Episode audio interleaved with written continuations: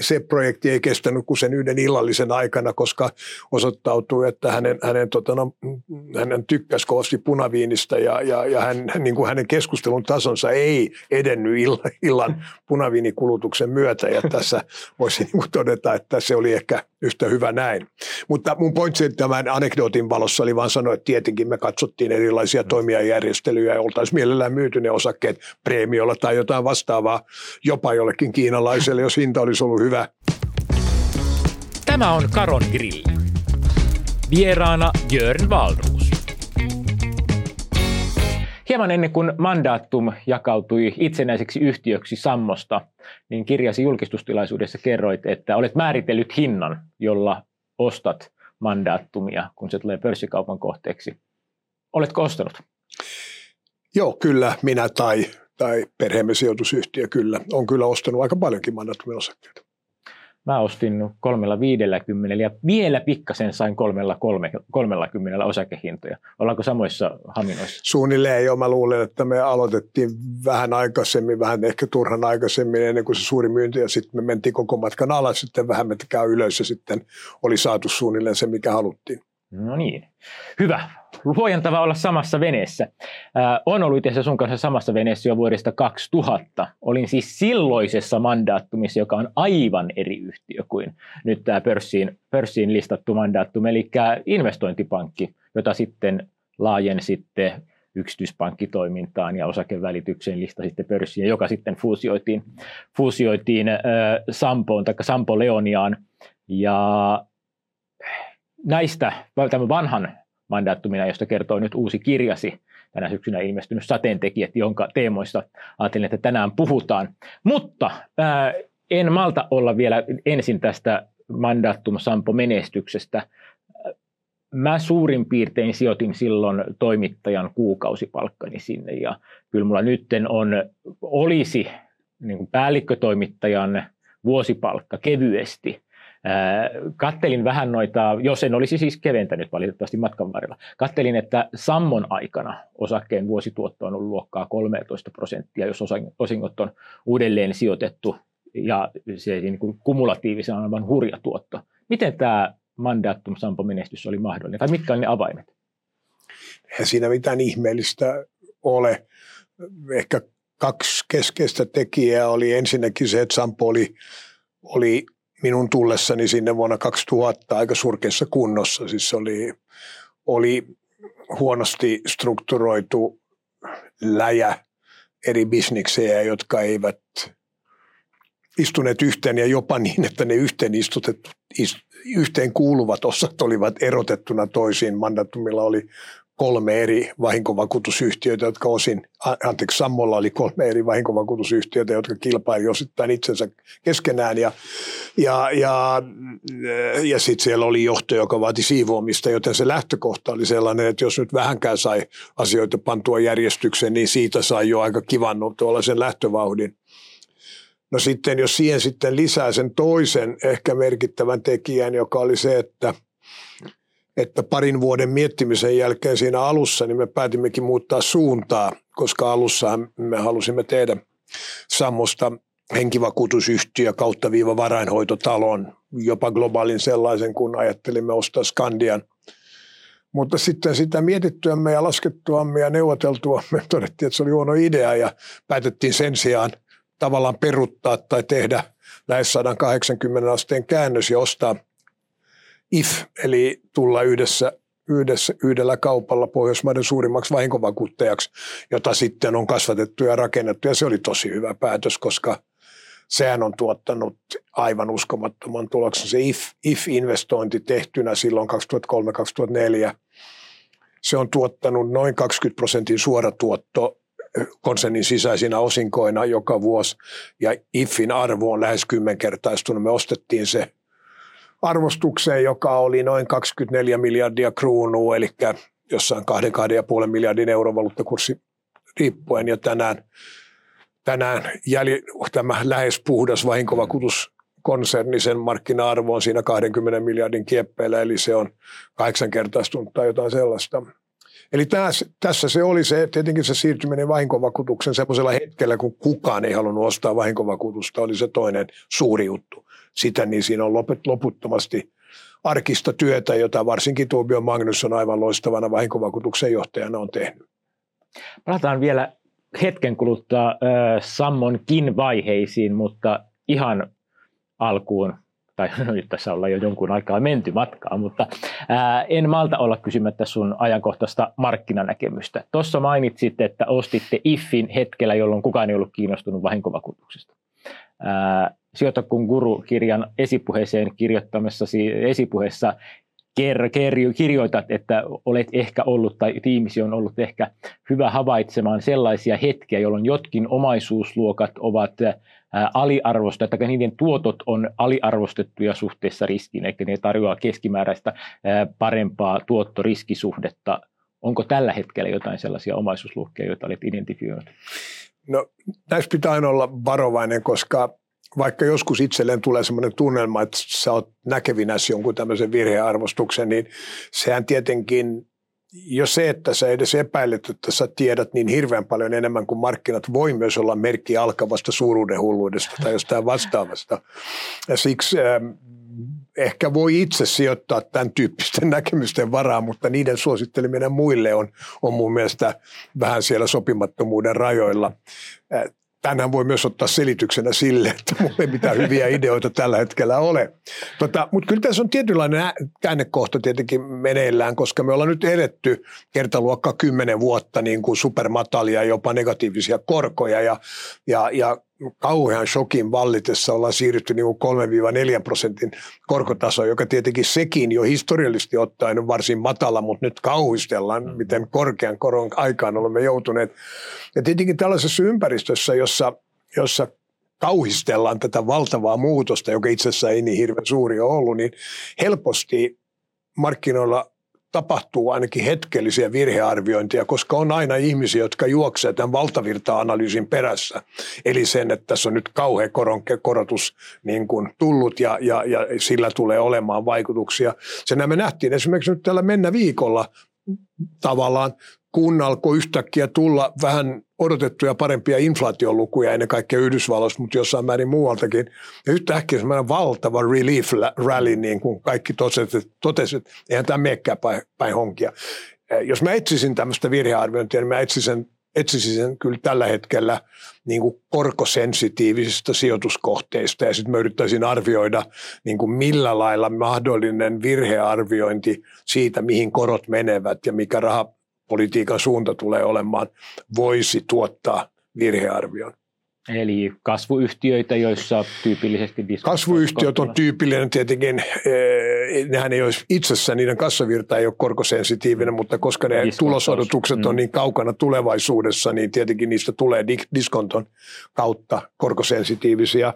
Sitten voi tietenkin perinteisesti myös katsoa näitä spe- spesifisti korkosensitiivisiä pankit toisaalta ja sitten ylivelkaantuneet yhtiöt toisaalta. Että tässä on ehkä ne kolme kategoriaa, joita kannattaisi katsoa se pelimerkkejä omaan, omaan peliin rakennella niiden pohjalta.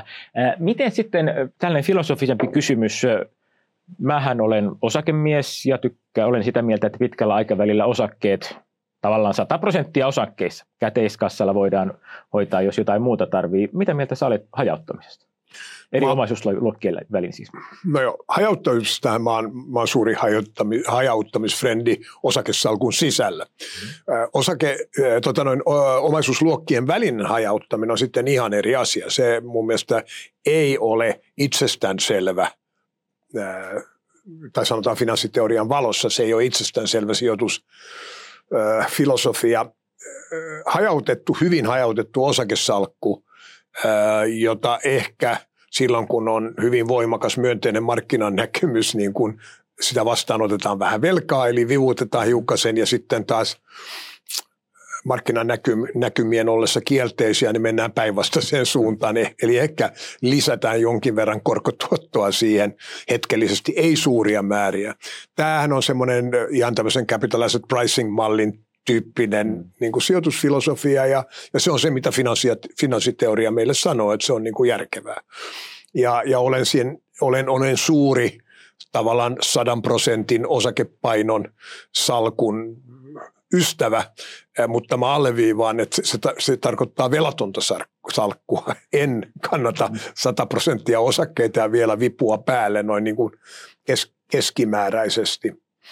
Tuota, tietenkin sitten tuohon voi, voi joitakin, sitten täytyy muistaa, että osakesalkku ei finanssiteorian väl, niin kuin puitteissa tarkoita noterattujen osakkeiden salkkua, mm-hmm. vaan se, te, se tarkoittaa kaikkia – niin kuin meidän talousjärjestelmässämme esillä olevia riskisijoituskohteita, joten se sisältää tietenkin private equityn, venturein ja kaiken tällaisen. Se sisältää jopa vähän kiinteistöjäkin, eikö niin?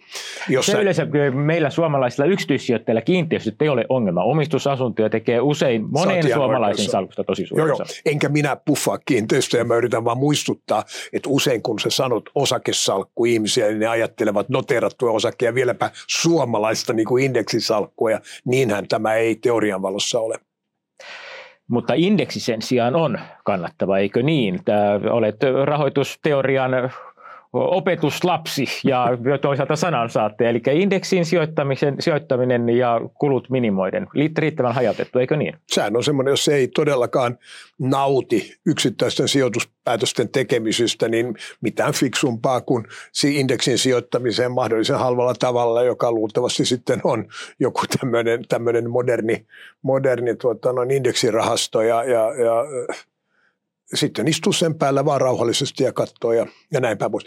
Tähän kaikkeen mä kuitenkin lisäisin, että mulla on kyllä sen verran sijoittajan vika, vaikka mä en ole osakesijoittaja luonteeltani, niin mulla on semmoista vikaa, että mulla joskus on tämmöinen niin makronäkemys, josta, jota mä pidän hyvänä. Ja yhdestä asiasta, josta nyt vähän tienasimme perheyhtiöissä rahaa, oli, oli tota, noin saksalaisten bondin shorttaaminen tässä nyt viimeisen, viimeisen kahden vuoden aikana, kun minun mielestäni täysin ilmeistä, että korkotaso tulee nousemaan. Ja, ja, ja se, se on tyypillinen esimerkki tämmöisestä, että sulla on hyvin vahva niin kuin makronäkemys, joka poikkeaa vähän yleisestä markkinasta.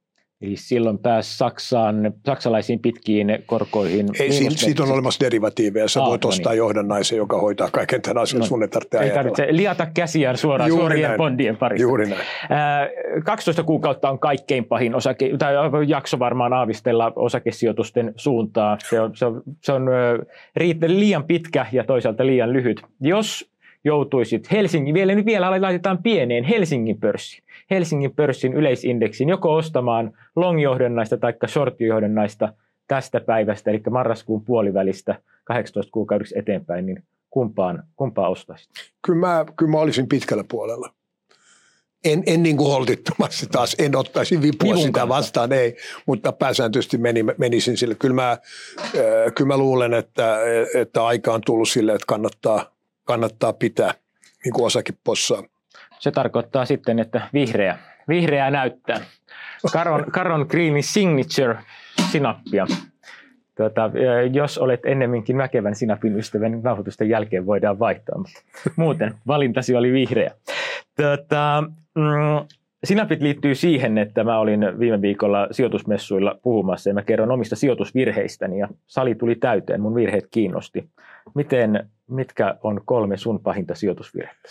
Mä varmasti, mun pitää mennä takaisin siis 80-luvulle, että mä löydän ne suuret. Mä en, mä en kyllä Mä, mä, mä aavistin, että huonosti tässä tulee niin kuin käymään vuonna 90-91, mutta en tehnyt tarpeeksi sen eteen. Eli Yhdyspankille jäi turhan paljon osakkeita. Ei sillä lailla, kun sanotaan jollain skopilla tai muuta. Ja meillä ei ollut koskaan velkaa niitä vastaan, jos sanotaan, että kaikki Yhdyspankin omistamat osakkeet oli salkkuna ehkä pienen kuin skopin ja Yhdyspankilla oli kymmenen kertaa enemmän pääomia, niin se oli, kyse oli jostain ihan muusta, mutta se, ettei todellakaan etukäteen ymmärtänyt, miten dramaattisen syvä siitä 90-luvun alun lamasta ja pörssisukelluksesta tulisi, niin se kyllä mun mielestä vähän harmittaa jopa sanotaan jälkikäteen siitä yksinkertaisesta syystä, että olihan se nähtävissä. Eikö niin? Mä olin näkevinäni sen, mutta en, en tehnyt sille tarpeeksi. Öö, mitäs mä nyt sitten muuta olen jossain vaiheessa julkisuudessa sanonut, että silloin kun me myytiin Sampo Pankkia, saatiin niin kuin 4 miljardia euroa ri, riikuivaa ja sitä pystyi sitten vielä vähän lainottamaan, jos halusi ja näin päin pois. Ja oli muutenkin, meillä oli ehkä 5-6 miljardia niin kuin sijoittaa. Niin, niin löysää rahaa, löysän löysää, rahan ongelma. Joo, ai, ai, ai. ei, mutta se piti, ei, ei, vakuutusyhtiössä on aina löysää rahaa niin kuin, ja se pitää aina sijoittaa, vaan kysymys on siitä, että mihin sen sijoittaa ja, ja, ja olisi voinut tehdä hassumminkin, jos olisi pannut sen vain korkopaperiin. No ei, bondit sinällään tuotti ihan suht ok tämän, jos olisi pitänyt sen läpi tämän korkojen laskuvaiheen, mutta tietenkin jos Nordean sijaan olisi ostanut hajo, hajoitetun niin kuin teollisuussalkun, vaikka mitä, niin tietenkin sen tuotto. Me tehtiin 9 prosenttia tälle pitkälle kymmenvuotiskaudelle, jolloin me omistettiin Nordea 9 prosenttia vuodessa, joka ei ole huono, mutta ei nyt mikään hirveän häppänenkään. Teollisuusosakkeissa, jos olisi vähäkään ajottanut ne ostot ja myynyt oikeaan aikaan, niin olisi kyllä päässyt paljon parempaan. Siinä nyt on kaksi virhettä. Nyt voidaan jatkaakin suoraan tästä, tästä Nordeasta. Siis se Sampo Pankin myyntihän oli aivan loistava onnistuminen. Muutamassa vuodessa vanhasta postipankista rakennettiin kokonaisuus, josta tanskalaiset maksavat paljon. Ja rahaa tuli. Oli siis vanhastaan silloin, kun mandaat, Sampo Leonia osti mandaattumin ja, ja sinut konsernijohtajaksi, niin oli tämä finanssitavaratalon rakentamisen ajatus. Oliko tämän Nordea, Nordean nurkkauksen osuuden ostamisen ää, takana ajatus finanssitavaratalon Ei. rakentamisesta? Ei, se oli kyllä, mä kuulun niihin varhaisiin finanssitavaratalo niin kuin guruihin, eli mehän vuonna 1989 kourikauppojen jälkeen niin Yhdyspankissa paljon kaavaltiin niin kuin silloisesta Sammosta ja Yhdyspankista finanssitavarataloa ja kun sä sit sitä tarpeeksi kauan katsoit, niin, niin, niin kyllä siinä, siinä niin kuin tällaiset liian suuret visiot ja, ja, ja, ja, ja, ja intohimot niin kuin haittui taivaan tuuliin. Nordean osto, Nordean osakkeen tai sen runsaan 20 prosentin osto oli kyllä enemmän, enemmänkin tämmöistä strategiauskollisuutta. Me oltiin sano, sanottu, sanottu sijoittajillemme, että, että Sampo on Pohjoismaiden ylivoimaisesti suurin niin kuin finanssisijoittaja ja me sijoitamme vain finanssitoimialalle, eli vakuutukseen, varainhoitoon ja pankkitoimintaan ja siihen liittyviin bisneksiin. Ja me sitten päätettiin, me mietittiin aika pitkään tätä, että heittäydyttäisikö nyt niin kuin Berkshire Hathawayksi ja aletaan ostaa ihan mitä vaan. Ja sitten me ja kun sanon me, niin hyvin paljon Kukistadi ja minä, me sitten päätettiin, että ei olla uskollisia tälle strategialle, että tämä ollaan luvattu sijoittajille ja, ja siksi me tämä tehtiin. Se ei ollut, niin kuin mä sanoin, se ei ollut huono, mutta olisi voinut tehdä paremminkin. Itse asiassa joko olit luntanut mun käsikirjoitusta tai muuten tiesit. Mä, Berkshire Hathaway oli mulla tässä seuraavana kysymyslista. Eli Warren Buffettin sijoitusyhtiö samalla tavalla Geicoon vahinkovakuuttajan, autovakuuttajan tuomia rahavirtoja sijoitetaan liiketoimintoihin mm.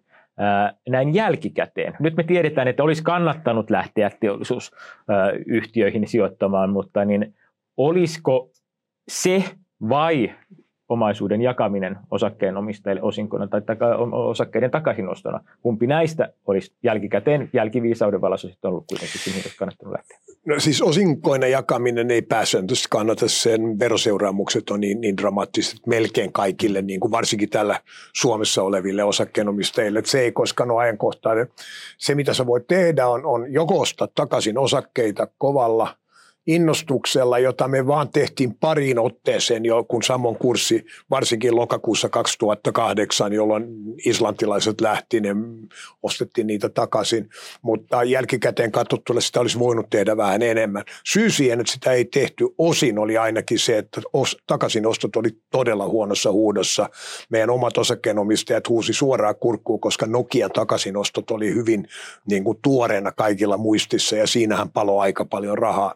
Ja, ja tästä syystä se vaihtoehto ehkä ei koskaan varsinaisesti ollut. Se toinen tapa ollut esillä. Toinen tapa tietenkin tehdä tämä on sitten jakamalla yhtiö joka nyt sitten tässä loppusuoralla sitten tuli eteen, eteen kun, kun mandattum diffuusiolla ja, ja synnytettiin sitten lopuksi tämä, tämä puhdas vahinkovakuutusyhtiö, joka on Pohjois-Euroopan ylivoimaisesti suurin alallaan. Ja jos katsoo tätä nyt kokonaisuuteen, se meni aika hyvin. Tietenkin aina voisi olisi voinut menestyä paremmin ja, ja takaisin olisi ehkä pitänyt ostaa ylimääräisillä pääomavaroilla, joita meillä pitkin matkaa yleensä aina oli, mutta jolloin pääoman tuotto olisi tullut korkeammaksi, mutta niin kuin sanoin, Nokian esimerkki oli sellainen, että Suomessa ei kovasti tykätty. Lopulta sitten päädyttiin siihen, että Elliot Management, Paul Singerin henkilöyhtyä sijoitusyhtiö, lähti oikein voimakkaasti vaatimaan Sampoa, että nyt Nordiasta eroon ja nopeasti. Miten tilanne itse pääsi niin pitkälle? No ei se oikeastaan, ensinnäkin se Eliot ilmoitus sinne hetkellä, jolloin me oltiin jo päätetty. Niin Kyllä, siis se oli käynnissä, oli käynnissä. Me, mennä tähän suuntaan ja, ja, ja sikäli ne, oli niin kuin, ne jäi niin kuin juhlista vähän pois. Toiseksi niin, niin, niin en mä tiedä, se ehkä vaati just sen konserni, nyt siis meillä ei ollut koskaan mitään eri puraa tai eri näkemyksiä tästä Kari Stadikin kanssa, mutta jotenkin Torbjörn Magnussonin persona, joka oli niin voimakkaasti profiloitunut vahinkovakuutuksen, teki kaiken tämän helpommaksi, koska hänelle ei ollut niin kuin mitään äh, niin kuin henkistä pääomaa sijoitettuna tähän niin kuin hajautettuun finanssikonserniin, vaan hän oli puhdas vahinkovakuutusmies. Ja siksi se niin kuin automaattisesti ajoittui siihen hetkeen, kun hän tuli konsernijohtajaksi ja hänen ensimmäinen deklaraatio oli, että nyt siivotaan tätä enemmän vahinko, vahinkovakuutuskonsernin suuntaan. Ja hyvin siinä meni. Ei se olisi paljon merkinnyt, jos me oltaisiin tehty sitä aavistuksen verran aikaisemmin. Itse asiassa esimerkiksi Nordean kurssi oli, oli jo noussut aika paljon pohjamuudissa siinä vaiheessa, kun, kun Tuubion al, aloitti ne myynnit, joten voi jopa sanoa, että siinä vähän tienottiin, mutta sillä ei ole suurta merkitystä. Hmm. Lopulta sitten Nordea kuitenkin jouduitte myymään markkinoille, siis ihanteellisessa hmm. tilanteessa te olitte kerännyt merkittävän osan. Ja siinä, siinä parhaassa tapauksessahan merkittävästä osasta Pohjoismaiden johtavaa finanssikonsernia olisi voinut saada preemion, mutta te jouduitte myymään markkinoille. Se oli tietenkin, voi sanoa tavallaan pettymys. Kun me aloimme, aloitimme Nordean ostot, niin meillä oli se käsitys, että Pohjoismaiden finanssimarkkinoilla tulee tapahtumaan merkittävää konsolidaatiota todennäköisesti niin, että pankkeja menee yhteen, mutta ehkä myös niin, että syntyy tämmöisiä finanssitavarataloja, eli mennään näiden toimialarajojen yli. Ja tähän sitten osoittautui virhearvioksi, että edes finanssikriisi, joka alkoi vuoden pari sen jälkeen, kun olimme aloittaneet Nordea-ostot, ei tuottanut merkittävää rakenteellista uudistumista. Kriittisin oikeastaan kohta oli se, että me oltaisiin voitu lähteä todella kovaa mukaan Skaba Swedbankista Ruotsissa. Mm. mutta olimme varovaisia ja, ja kävimme neuvottelua heidän kanssaan pitkään tämmöisestä, josta tulen kertomaan kolmannessa osassa muistelmia, niin neuvottelusta, jossa me rajaisimme riskiämme, jossa lähtisimme osittain riskisuojattuina sijoittajana katsomaan sitä tilannetta. Se oli sinällään fiksu idea, mutta sitten osoittautui, että Swedbankin sosiaalidemokraattiset juuret olivat vahvempia ja Folksam, tämä niin kuin ruotsalaista kooperaatiota lähellä oleva vakuutusyhtiö tuli sisään ja teki itse asiassa oikein hyvän tilin siitä, että se osti Swedbankin osakkeita ja sillä lailla ratkaisi sen, sen pikku kriisitilanteen, joka Swedbankista oli syntynyt. Se olisi ollut semmoinen pelin paikka, mutta se oli niin, mä olen jälkikäteenkin sanonut, että se, niin kuin ilma oli finanssimarkkinoilla niin sumuinen, että se ei ainakaan tämmöiselle melko varovaiselle sijoittajalle, kuten minä ja kukin Stadig, niin se ei ollut ominainen paikka mennä tekemään niin iso liike riskitasolla, vaan me neuvottelimme tämmöisestä vähän vähemmän riskipitoisesta vaihtoehdosta. No oliko Nordean suhteen ajatus se, että myydään Saksaan isolle pankille, myydään tai Keski-Eurooppaan isolle pankille. Ja... No me oltaisiin myyty se minne vain. Itse asiassa mä oon, mä oon, mä oon tarjonnut illallisen tuolla salonkupeessa kartanossa jopa, jopa kiinalaiselle herra Wulle, jonka, jonka, jonka Anbang-yhtiö oli, oli hyvinkin, tuli sitten hyvin tunnetusti, tunnetuksi se, sitten kun Kiinan hallitus pani hänet pois sieltä, niin siellä oli 315 miljardin dollarista, 315 miljardin dollarin edestä erilaisia sijoituksia ja omia pääomia oli niin kuin alle miljardin, niin se oli, se, se oli niin kuin hyvin vivutettu operaatio. Mutta sieltä olisi rahat kannattanut ottaa niin kuin ennakkomaksuna pankkitilille. Juuri näin, juuri näin. No joka tapauksessa se, se, se projekti ei kestänyt kuin sen yhden illallisen aikana, koska osoittautui, että hänen, hänen, tota, no, hänen tykkäsi kovasti punaviinistä ja, ja, ja hän, niin kuin hänen keskustelun tasonsa ei edennyt illan, illan punaviinikulutuksen myötä. Ja tässä voisi niin kuin todeta, että se oli ehkä yhtä hyvä näin. Mutta mun pointsi tämän anekdootin valossa oli vaan sanoa, että tietenkin me katsottiin erilaisia mm. toimijajärjestelyjä ja oltaisiin mielellään myyty ne osakkeet preemiolla tai jotain vastaavaa jopa jollekin kiinalaiselle, jos hinta olisi ollut hyvä. Olisi Itse saanut. asiassa loppuvaiheessa niin mä luulen, että mä oon kaksi kertaa tämän matkan aikana keskustellut ystävieni kahden eri Deutsche Bankin hallituksen puheenjohtajan kanssa. Toisella kerralla aloite oli minun ja toisella kerralla aloite tuli Frankfurtista ja, ja, ja kummassakin tapauksessa se oli selvää, että siitä ei tule mitään eri syystä tosin. Keski-eurooppalaisten pankkien markkina-arvot oli aika alhaisia. Joo, mutta se jännä asia niissä on ollut se, että ne on vaan mennyt alaspäin, kunnes nyt ihan viime vuosi. Mutta eihän ne sieltä Pohjamudista ole paljon noussut vieläkään. No sitten toinen yhtiö, jossa olet ollut merkittävänä tekijänä UPM Suomessa, oli hallituksen puheenjohtajaksi, tuli muistaakseni 2008, jos hmm, silloin joo, kevään yhtiökokouksessa suurin piirtein. Ää, mä ajattelin silloin, että nyt alkaa tapahtua. Tai olin, olin ajatellut, että UPM tarvitsee investointipankkiiria. Ja sitten tuli investointipankkiiri hallitukseen ja puheenjohtajaksi. Ää, minkä takia UPM ei ole tehty enemmän rakennejärjestelyä? Siis loistavia investointeja. UPM on todella hyvässä kunnossa siitä bulkkisesta paperivalmistajasta kasvanut, ää, varsinkin nyt viimeisten Etelä-Amerikan investointien kanssa. Mutta miksi? Miksi ei omistaja-arvoa luovia arvonhyppäyksiä? jos sä katsot metsäteollisuuden niin fuusiokehityksen luomaa omistaja-arvoa, niin jo, jo, jo sellainen niin kuin pintapuolinen tarkastus pitäisi jo herättää sinussa epäilyksen siitä, että onko tämä fiksua toimintaa. Mä oon, niin kuin tuossa kirjassa kerron, mä oon, mä oon toiminut neuvonantajana suurimmassa, niin kuin suuressa osassa näitä 90-luvun metsäteollisuuden fuusioista. Ja, ja jos mä nyt katson niitä jälkikäteen, niin juu, ne oli ehkä välttämättömiä, mutta ei niissä mitään suuria määriä osake, niin kuin osakkeenomistajan arvoa luotu. Ja tosiasia on se, että ja, ja sanon vielä tämän, että silloin alkuvuosina, finanssikriisin aikana 08-11-12, niin kyllä me puhuttiin erilaisista järjestelyistä, muun muassa Stura, Enson kanssa, ja sitten hän umppi tosiaan nosti pois Myllykosken kulje, kuljeksimasta. Äh, mutta tämmöiset suuret fuusiot tällä alalla, niin mä oon aivan vakuuttunut siinä, että tänään ne olisi destruktiivisia. Siis umppi on sekä yrityskulttuuriltaan että niin kuin asset-kompositiolta, eli eri varallisuus eriltään, helvetin hyvä yhtiö. Sillä on fantastisia – tulevaisuuden visioita ennen kaikkea niin kuin hiiliviljelyssä, carbon farmingista ja niin kuin uusista raaka-ainelähteistä, josta tehdä biomolekyläärisiä tuotteita, jotka korvaavat fossiilisia, eli muovia.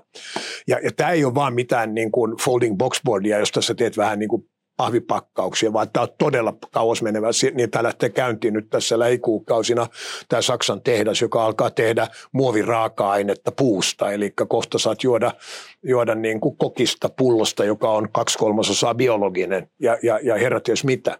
Se on, siinä ei ole mitään järkeä lyödä tämä yhtiö yhteen jonkun vanhan koulukunnan niin kuin kartonkia ja pakkauksia tekevän firman kanssa, vaan kun Paso de los Toroksen selutehdas lähti käyntiin viime kevätkesästä, niin se nosti UPM maailman toiseksi suurimmaksi sellutuottajaksi ja ainoaksi, joka tuottaa sekä pitkäkuituista pohjoismaista sellua että eukalyptussellua noin 6 miljoonaa tonnia vuodessa.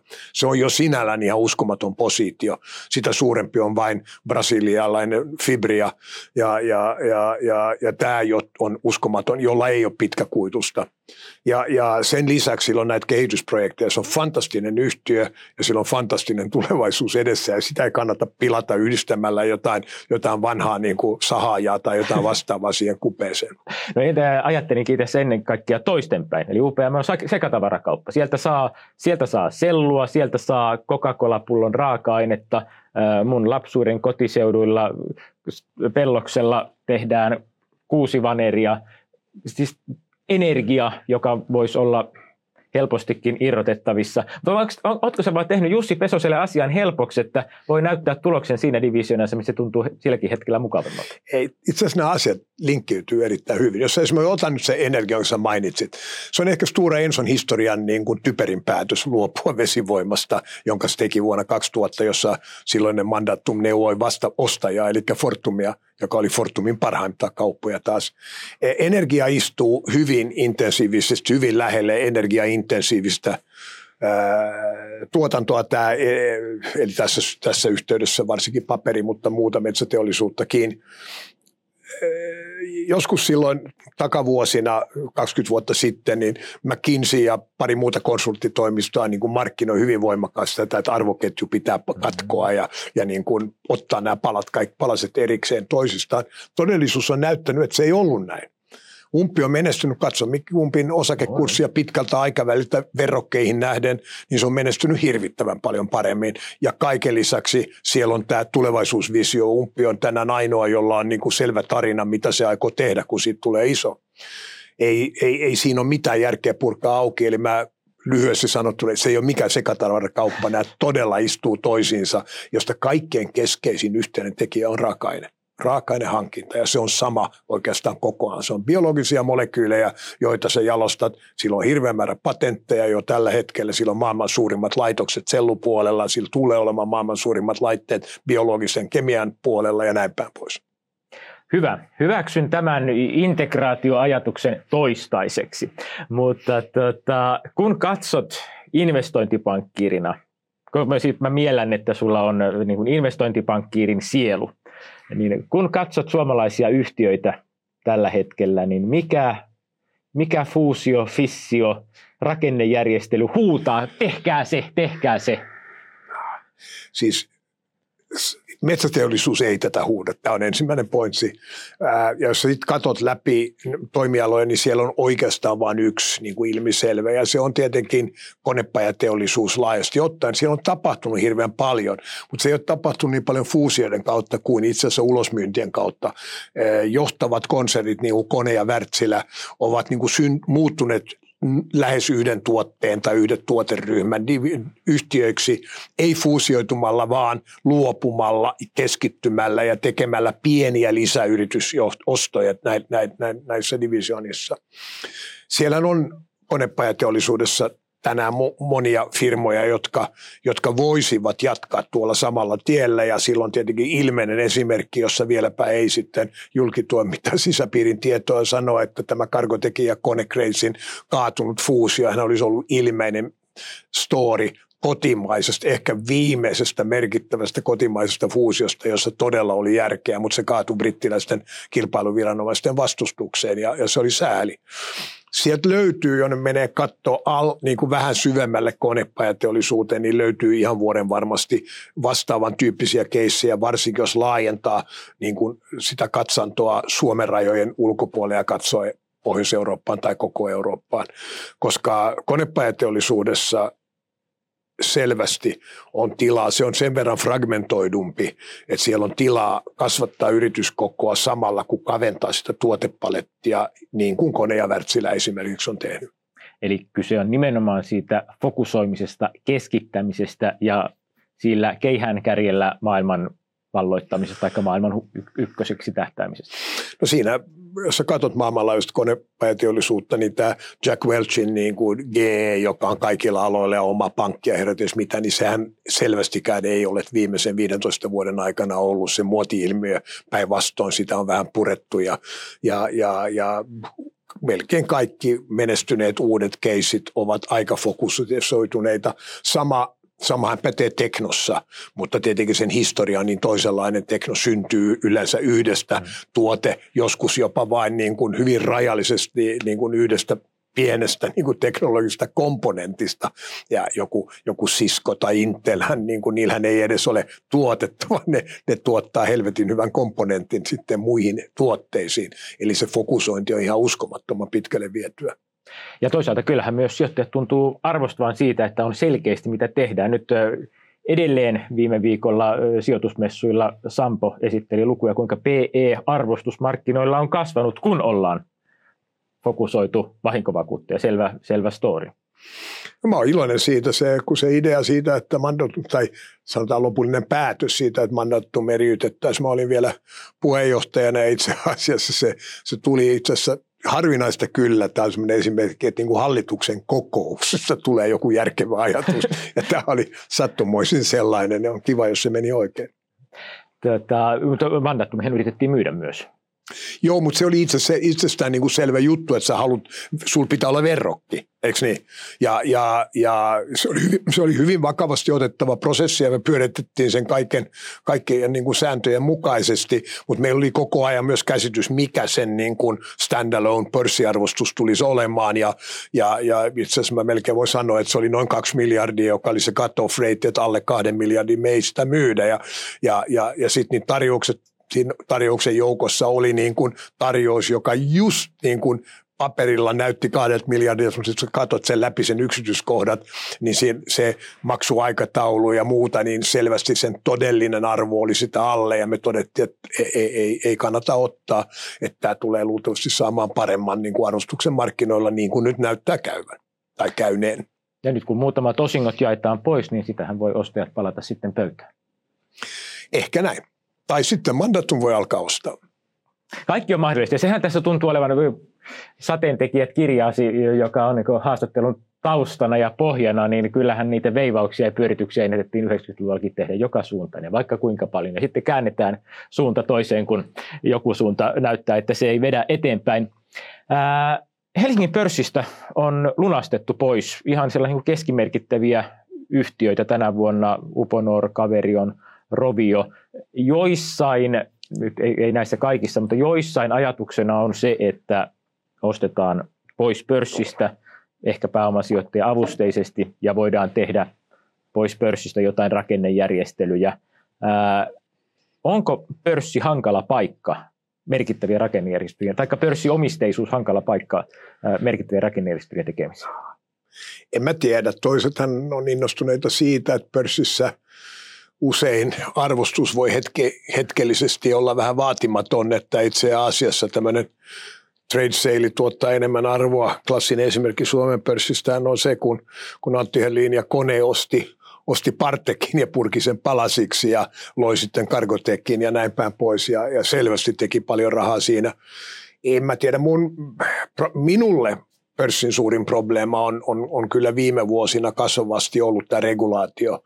Että et siis sään, ne, ne, ne rajoitteet ja, ja, ja se koko byrokratia, joka seuraa tämän niin kuin ESGssä olevan G-kirjaimen governance alla, niin, niin onhan se rasittavaa ja osa siitä on täysin päätöntä, jolloin, jolloin meillä on selvä trendi siihen, että vakavat sijoittajat, varsinkin jos ne, ne ovat niin kuin, äh, hallinnoivat itsenäisiä pääomia, jotka eivät ole minkään regulaation kohteena, eli varakkaat perheet, varakkaat yksityishenkilöt, tietyt säätiöt ja, ja, ja yliopistojen endowmentit, niin nehän niin kuin sijoittaa enenevästi private equityin ja ei-noteerattuin just välttääkseen koko tätä rumbaa ja sen viime kädessä arvoa tuhoavaa niin kuin vaikutusta.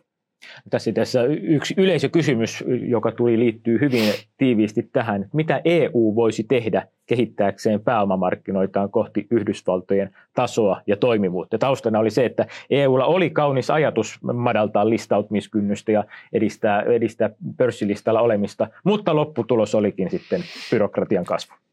Tämä ikävä kyllä on vähän niin kuin EUn projektien yleistarina – EUlla oli projekti ja on kai edelleen projekti, jonka nimi on Capital Markets Union, jonka otsikon alla on koko joukko toimenpiteitä, jotka tekee, helpottavat pääomaliikkeitä yli rajojen, helpottavat ja eliminoivat turhia verorasitteita semmoisissa kohteissa, joita voit helposti kiertää menemällä Caymansaarten tai Kanalisaarien kautta ja niin edelleen ja niin edelleen. Se on pitkä lista.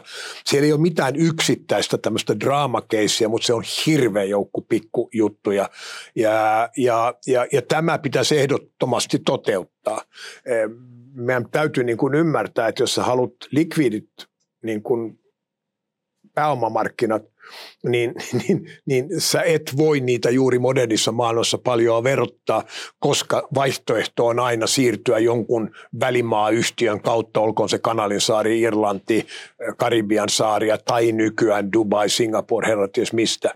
Ja, ja ja tästä syystä valtioiden pitäisi ymmärtää, että kaikkien intressissä on, että meillä on toimivat ja likvidit pääomamarkkinat. Sitten tietenkin pelkästään EUn perusrakenne, että sulla on kansallisvaltioita, joiden esimerkiksi eläke säätiöiden tai eläkeyhtiöiden ja myöskin joidenkin henkivakuutusyhtiöiden kohdalla noudatetaan sääntö, sääntelyä, joka tosiasiasti niin kuin johtaa heidät preferoimaan kotimaassa olevia sijoituksia suhteessa koko Euroopan alueen tai koko EU-alueen sijoituksiin, niin se, se koko ajan kuivaa, rajoittaa tätä likviditeettiä.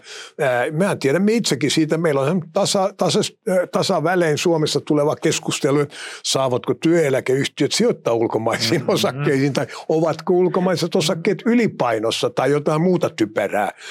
Suomi on kuitenkin todellakin luokan mallioppilas tässä suhteessa, jossain Saksassahan tämä on monin verran pahimpaa, vaikka siitä ei julkisesti puhuta. Joten todellisen integraation niin kuin, ja menestyksen niin kuin rakentaminen perustuu toisaalta siihen, että kansalliset, erikoiset kansalliset niin kuin rajoitteet saadaan poistettua. Ja se ei ole helppoa, koska jotkut niistä ei ole lainsäädäntöpohjaisia, vaan ne on kulttuureille ja ne on niin kuin, vähän niin kuin korvien välissä.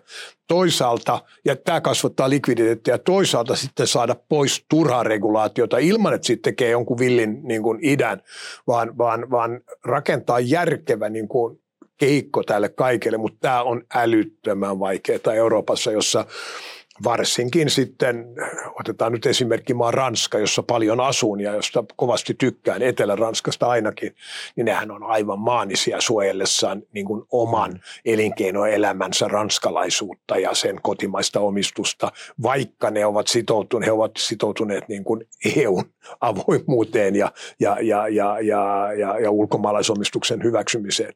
Joten tämä on hirveän iso agenda, mutta se on tärkeä. Mutta tuntuu, että koronakriisin jälkeen protektionismi, kansalliset yritystuet, tuntuu, että nämä on vaan alkanut tulla entistä enemmän agendalle. Isot EU-maat haluavat suojella omaa maataan. Näin se ikävä kyllä on ja, ja näin tehdessään, niin tietenkin siinä mielessä sahavat tämän yhteisen EUn oksaa jossain määrin. Olet käyttänyt eurosta kriittisiä kommentteja, olet kruunun ystävä. Kruunulla on, on tota, Ruotsilla on oma valuutta ja se on joustavampi. Miten tota, niin mä en haikaile ollenkaan sitä aikaa, että poliittisilla päätöksillä kymmenen vuoden välein, taikka siis taloussyklin välein aina alennettiin kansalaisten ostovoimaa ja lisättiin vientiteollisuuden kilpailukykyä devalvaatioilla? No mä oon tietenkin täysin samaa mieltä sun kanssa. Itse asiassa mä en ole kriittinen euroa kohtaan. Mä oon vaan sanonut, että niin kauan kuin tilanne Ruotsissa on se, että siellä ei voida siirtyä täysin joustaviin työmarkkinoihin ja muihin, niin on ehkä parasta pysyä omassa valuutassa, koska Suomi on vähän pelottava esimerkki siitä, että kun liitytään euroon ja sanotaan jopa ammattiyhdistysjohtajien suulla, että tietenkin meillä tulee tehdä nyt rakenteellisia uudistuksia, että tietenkin meidän työmarkkinat täytyy nyt joustaa, kun valuuttakurssi kerran ei enää jousta. No mitä siitä tuli? Me ei olla tehty yhtään mm. merkittävää työmarkkinauudistusta ennen nyt tätä Petteri Orpon hallitusta, joka olisi vienyt tähän suuntaan. Meillä on ollut euro nyt niin kuin runsaat 20 vuotta ja sen seurauksena, tämä, mä en väitä, että tämä selittää koko Suomen niin kuin talouskurimuksen, mutta kyllä se selittää jonkinmoisen osan siitä. Eli kun mä oon kriittinen niin kuin euroa kohtaan, niin mä oon kriittinen – ensisijaisesti sitä kohtaan, että niitä uudistuksia, jotka tiedettiin välttämättömiksi, kun liityttiin yhteisvaluuttaan, niitä ei ole toteutettu. Ja siksi olen suositellut Ruotsissa, että älkää menkö tuohon ennen kuin voitte olla varmoja siitä, että nämä kotimaan uudistukset tehdään. No entä sitten laajempi kysymys, tai kysymys on hyvin lyhyt ja sen voi ymmärtää ihan millä tavalla taho haluaa. Suomi vai Ruotsi? Suomi on parempi keissi siksi, että täällä olisi enemmän tekemistä, tämä on huonommassa kunnossa. Lista yksinkertaisista tempuista, jotka Suom, jos, jolla Suomen saisi nousuun, on paljon pidempi ja helpompi toteutettavissa kuin mitä Ruotsissa pitäisi tehdä, jos pitäisi päästä vielä parempaan suoritukseen. Ruotsi on paljon paremmassa vedossa ja sillä on luonnolliset syyt, jotka ennen kaikkea demareiden tekemät suuret verouudistukset, joita tehtiin 25 vuotta sitten ja joista viimeisin tehtiin viisi vuotta sitten, ne on, ne on tehnyt Ruotsin ihmeelliseksi. Melkein kaikki varakkaat ruotsalaiset, jotka oli muuttaneet Lontooseen, on muuttanut takaisin kotiin. Ja se on yksittäisenä tämmöisenä esimerkkinä siitä, että selvitään hyvin. Ja siellä ne maksavat aika lailla kovaa veroa, mutta rajallista sellaista, eli ne maksaa 30 prosenttia osingoista ja that's it. Ja, ja se on suunnilleen maksimi, mitä sä pystyt verottajana saamaan irti tällaisesta porukasta, ja sen Ruotsi saa irti, kaikki on iloisia ja Ruotsilla menee hyvin. No entä sitten Suomen kansankapitalismin edistämiseksi? Mitä Suomen tulisi tehdä, jos kansankapitalismin edistäminen nyt ylipäätään on? No mulla on lista erilaisia asioita, jotka voi olla täällä turhan pitkä vetää, mutta jos mä nyt sanoisin yksinkertaisen asian, että nostakaa nyt se Helkkarin osakesäästötilin niin kuin maksimiraja puolen miljoonaa euroa tai jotain niin kuin vakavaa, eikä tämä, tämä niin kuin pelleily 50 000 euron tili. Sitten vähän hypätään ihan toisen tyyppisiin aiheisiin. Kuinka pysäyttäisit ilmaston lämpenemisen ja miten näet sijoittajan roolin tässä? No sijoittaja saa tietenkin tehdä ihan mitä hän itse haluaa ja ne, jotka pitää tätä tärkeänä asiana, niin suosittelen, että ne sijoittaa sellaisiin kohteisiin, jotka vakavasti edistää ilmaston niin kuin viileänä pysymistä, jos mä pilailen niin sanon, eli vähentää, vähentää hiilidioksidipäästöjä. Mun mielestä on tärkeää ymmärtää, että tällä alalla on aivan holtittomasti huuhaata. Ja, ja minä olen sitä mieltä, että hyvin suuri osa tästä paljon Suomessa puhutusta vihreästä siirtymistä ja vedyn tuotannosta on huuhaata. Se perustuu siihen yksinkertaiseen asiaan, että pitäisi rakentaa niin paljon tuulivoimaa lisää, että tulee pitkiä jaksoja, jolloin sähkö on ilmaista.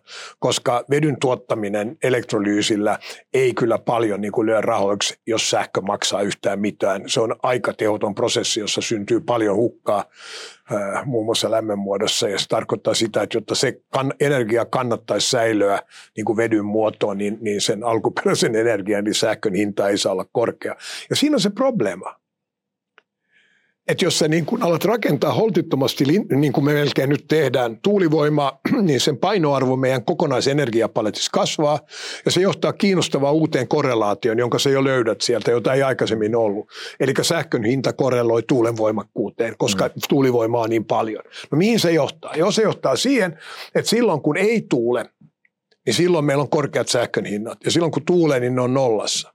No kuinka fiksu sä luulet, että tämä on, no on niin kuin tuulivoimainvestoijan kannalta, eikö totta? Mm. Sehän merkitsee käytännössä sitä, että silloin kun on hintaa, niin ei ole määrää. Ja kun, kun on myytävää, niin se hinta on nolla. Ja se käytännössä tarkoittaa sitä, että sä et tienaa koskaan yhtään mitään sillä. Eli tämä vihreä siirtymä perustuu siihen ajatukseen, että sä rakentaisit niin paljon vetyä ja muuta tämmöistä tuotantoa, että tuo sähkön hinnanvaihtelu tasaantuisi.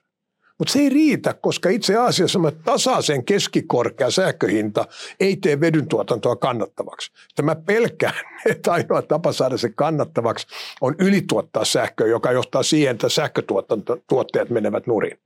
Toisaalta, se oli pitkä selitys, mutta mun pointti on se, että tämä on hölynpölyä suuri osa tästä. Toisaalta taas säätövoima, siis vesivoimallehan tuo voisi olla ihan Mutta kun meillä ei ole sitä niin paljon, tämä on littana maa. Tää, täytyy rakentaa lisää koskia. no kiitos, jo, mä haluan nähdä, kun sä rakennat on maansiirtoprojekti, joka kestää 40 vuotta, jolla rakennetaan joku keinovuori jollekin, jonka keskellä on iso allas. Ei, se ei vaan, se on ihan, tämä on niin kuin, energiatalous ei ole, kun sä oot tarpeeksi kauan, mä oon 15 vuotta ollut umpin puheenjohtaja, oppinut snadisti tästä. Se on jännittävää, että ei ne niin hirveän ihmeellisiä asioita on. Ja yksi asia, joka on hyvin tär- tärkeä siinä on, onko sulla korkeita allaksia vai ei. Altaita, anteeksi. No, no. Suomenkin, tässä meni, tuli taas rantaruotsalaisuus läpi. Joo. Tota, mutta vihreä siirtymä, sehän antaa myös bisnesmahdollisuuksia. Kyllähän niin kun, vaikkapa Toki. nyt Wärtsilä on... Niin, mutta siis umpin tämä kemikaalituotanto, biologinen niin. kemikaalituotanto, tietenkin se aika, mutta niissä pitää olla ne pitää niin kuin ajatella kunnolla. Pelkästään niin kuin go with the flow ei toimi hirveän hyvin. Äh, aletaan lähestyä kohti loppua. Täällä on äh, vähän erikoisempia kysymyksiä, mutta tämä on mun mielestä erittäin hyvä kysymys. Mitä pelkäät eniten? Ainakaan se ei ollut ilmastonmuutos. No ei. Mä luulen, että päällimmäiseksi tulee se, että, että niin kuin Kiinassa tapahtuu jotain ilkeätä. Ja, ja sillä ilkeällä mä en sinällään tarkoita sotilaallista, vaan se, että, että että tämä Jean ainutkertainen, tämä, tämä, tämä Jean ensikertainen maon jälkeen niin kuin valinta kolmannelle kaudelle, että se itse asiassa siitä tulee rutiini ja jotenkin hän saa valita oman seuraajansa, joka, ja että Kiina sittenkin valuu tämmöiselle Venäjän tielle, jonka seurauksena niin kuin markkinatalouden ala toimia ja atrahoida ulkomaisia pääomia Kiinassa kaventuu entisestään koska se voi olla katastrofi maailmantaloudelle ja, ja, ja sitä minä pelkään. Ja se ei ole ollenkaan mahdoton tapahtuma. Mä luen nimittäin kysymyksen, mitä sä pelkäät sisään jonkinlaisen todennäköisyyskin muuttuja. Voin mä keksiä jonkun äärimmäisen epätodennäköisen jutun, jota mä pelkään sinällään enemmän, mutta kun se todennäköisyys on niin äärettömän pieni, niin kuin joku ydinsota tai jotain tällaista. Mutta Kiina on kyllä semmoinen suuri avoin kysymys, joka kyllä tuottaa vähän tämmöisiä huolen tai pelonomaisia tunteita. Ja kansainvälisessä keskustelussa ehkä enemmän kuin mitä Suomen mediassa on Kiinaa Joo, Suomen media fokusoituu aina tämmöisiin äh, sinällään tärkeisiin ihmisoikeus- ja muihin kysymyksiin, kun minun mielestä se todella ratkaiseva kysymys on sitten ehkä myöskin myötä ehkä ihmisoikeuskysymyksissäkin tapahtuisi edistystä, että voisiko toivoa sitä, että Kiinan kommunistinen puolue palaa tämän, jotenkin tähän vanhaan governance-rakennelmaansa, jossa johtaja vaihdettiin pääsääntöisesti viiden vuoden, mutta voitiin ehkä kymmenen vuotta pitää, mutta ei sitten sen pidempään. Björn Wahlroos, minkä ikäinen koet olevasi? Se on vähän tämmöinen muista, kun, kun, kun, kun vanhemmat joskus, kun ne täytti suunnilleen sen verran kuin mitä minä nyt olen, niin sanoi, että, että kyllä se on ihmeellistä, miten aika rientää nopeasti. Tähän liittyy tähän, tällaiseen kysymykseen aina tämmöinen niin höpöttelyn tunnelma, mutta yhden asian voi sanoa, että mä tunnen kyllä itseni hirveän paljon nuoremmaksi kuin, kuin mitä mä tosiasiassa olen ja, ja joskus jopa ihan lapselliseksi, mutta, mutta joo, en erityisen vanhaksi.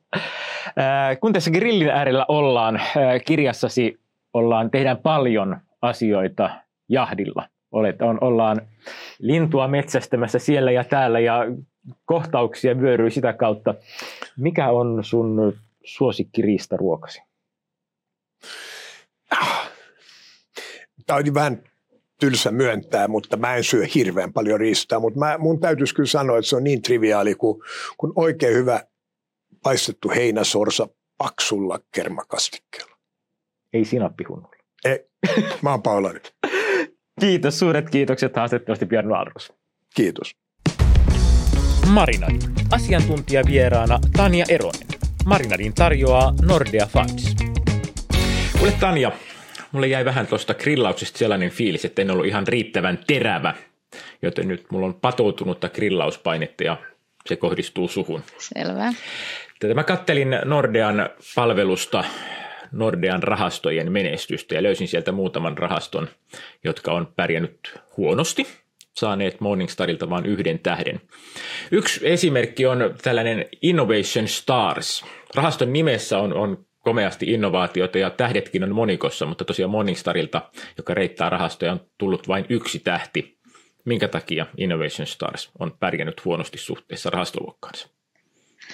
Joo, tämä tota, rahasto sijoittaa Pohjoismaihin ja lähinnä tämmöisiin keskisuuriin ja kasvuyhtiöihin – ja sitten taas tässä luokassa, mihin sitä vertaillaan, niin siinä on aika vähän vaan kasvuyhtiöitä ja enimmäkseen suuryhtiöitä, jolloin nyt niin kuin, jos on seurannut markkinoita, niin on huomannut, että kasvuyhtiöt on selkeästi niin kuin painunut ja, ja niin kuin pärjännyt sitten heikommin niin kuin lähivuosina, toivottavasti tulevaisuudessa sitten paremmin. No miten sitten toinen tällainen yhden tähden rahasto on tulevaisuusrahasto? Onko siinä sama tarina? Eli on kasvuyhtiöt, kor- korkojen nousuhan on heikentänyt kasvuyhtiöiden kursseja. Joo, Joo, tosiaan se tulevaisuusrahasto, niin siinä on aika sama tarina. Se sijoittaa vain globaalisti, minkä takia se on ehkä vielä enemmän tavallaan kärsinyt siitä. Se yrittää sijoittaa sellaisiin yrityksiin, jotka jollakin tavalla niin kuin haastaa nykyisiä yrityksiä tai niiden toimintamalleja. Ja nyt kun korot on noussut ja inflaatio on noussut, niin tämmöiset yritykset on, on kärsinyt aika paljon ja rahoitus on ollut aika tiukoilla. Ja sitten tästä taas puuttuu tästä rahastosta tämmöiset tavalliset isot firmat, kuten Applet, Microsoftit, Teslat, niin edes edespäin, jotka taas sitä niin kuin viiteindeksiä ja sitä luokkaa on niin kuin nostanut tosi tosi paljon, niin, niin tota, sen takia tämä on sitten jäänyt jälkeen. No joo, nämä on tavallaan ymmärrettäviä, eli siinä on vähän vertailuindeksi ehkä toisella tavalla, tai ei, ei ole täysin palvele sitä rahastoa. Mutta entä sitten Kiina? Kiinan lipussa on yksi iso tähti ja neljä pientä, mutta Nordean Kiinarahastolla tähtiä on pelkästään yksi. Eli Kiina on ollut huono markkina absoluuttisesti, mutta siitä huolimatta Nordean Kiinarahasto on vielä pärjännyt huonommin kuin tämä huonosti menestynyt vertailuindeksikin. Joo, se on ihan totta. Meidän Kiinarahasto ei ole pärjännyt kovinkaan hyvin. Ja, ja tota, siellä on taustalla oikeastaan kaksi sektoripainotusta. Ensimmäinen on ollut se, että, että IT-sektori on ollut meillä ylipainossa, mutta se on nyt Kiinassa ollut haasteissa ja ongelmissa. Eli siinä on tehty niin kuin tämmöinen väärä sektorivalinta. Ja sitten toinen valinta, mikä on tehty ihan niin kuin tavallaan meidän vastuullisuusnäkökulmista, on se, että Kiinan energiasektori on hyvin saastuttava, kivihiilivoittoinen ja niin edespäin, niin meillä on ollut voimakas alipaino siellä tota, fossiilisen energian saralla. Ja, ja nyt tietenkin, kun tota, on ollut energiakriisiä, niin, niin nämä yhtiöt on tota, sitten tehnyt aika kovaakin tulosta siellä Kiinassa. Ja sitten siellä on ihan tämmöinen niin yksi yksittäinen yhtiö kuin Microport Scientific, joka on tämmöinen niin kuin lääketieteellistä tekniikkaa valmistava, niin se on ehkä ollut semmoinen niin yksittäinen heikoin sijoitus, mikä sitten ei ole mennyt niin kuin putkeen ollenkaan. Eli sieltä löytyi, löytyi tota niin, sitten taas tällaiset niin kuin erityyppiset selitykset, joo, no, mutta ehkä tässä voi vaan todeta, että mennyt tuotto, historiallinen tuotto ei ole tai tulevasta, niin myöskään historiallinen heikko menestys ei ole tai tulevasta. Joo, ja siitä aina niin kuin, erityisesti näiden kasvuyhtiöiden osalta, että, että tota, niin kuin, tulevaisuushan nyt näyttää, niiden arvostus on niin kuin houkuttelevammat kuin suuryhtiöiden, että, että ehkä joskus se myös niin kuin, tavallaan voi kääntyä sitten ympäri, että, että tota, jos se on vain painotuksesta kiinni se heikko menestys, niin sitten tota, voi sieltä sitten noustakin vielä. Optimistisin katsein tulevaisuutta kohti. Kiitos, tämä helpotti mun grillauspainetta. Ole hyvä, Karo. Seuraavana vuorossa. Karon tuomio. No se oli aika intensiivinen veto Nallen kanssa. En edes kortteja muistanut kysyä, mutta aika paljonhan tässä tuli puhetta siitä, minkälainen Björn Valruus on sijoittajana. Kiinnostavasti ihan avoimesti kertoi näistä niin mandaattumistakin käydyistä hintaneuvotteluista. Niin ihan osakesijoittajana, kun siihen mandaattumiin lähdin mukaan, niin ihan hyvältä hän toi kuulosti. Eli ostajia kyllä – kyllä oli matkan varrella. Vähän toi UPM-homma, mä en tiedä pitääkö nyt yrittää Jussi Pesonen tänne vielä pyytää ja grillata hänet uudelleen tuosta tosta, tosta fokusoinnista. Se on jännä, että, että Wärtsilän kannatti fokusoida ja Sammon kannatti fokusoida, mutta UPM kannattaa pitää koko arvoketju hallussa. Ei siinä mitään, mä oon oikein tyytyväinen. Mä ostin UPM samoihin aikoihin, kun Valrus tuli osakkeen toinen hallitukseen ja ja finanssikriisissähän osaketta sai 5-6 euron hinnoilla, niin ihan, ihan hyvin meni. Suurimpia mokia niin on se, että en nostanut silloin enemmän. Mutta kyllä, tämä pitää nyt oikeastaan lähteä katsomaan, että mitä kaikkea tuli, tuli nauhalle, koska toi oli sellainen aika intensiivinen juttu. Yes. Tämä oli Karon Grilli. Grillinpitäjä Karo Hämäläinen. Grillipaikan rakensi Illegal Vision. Kokkeina häärivät Henrik Koivisto ja Olli Alkanen. Marinadit maksoi Nordea Funds.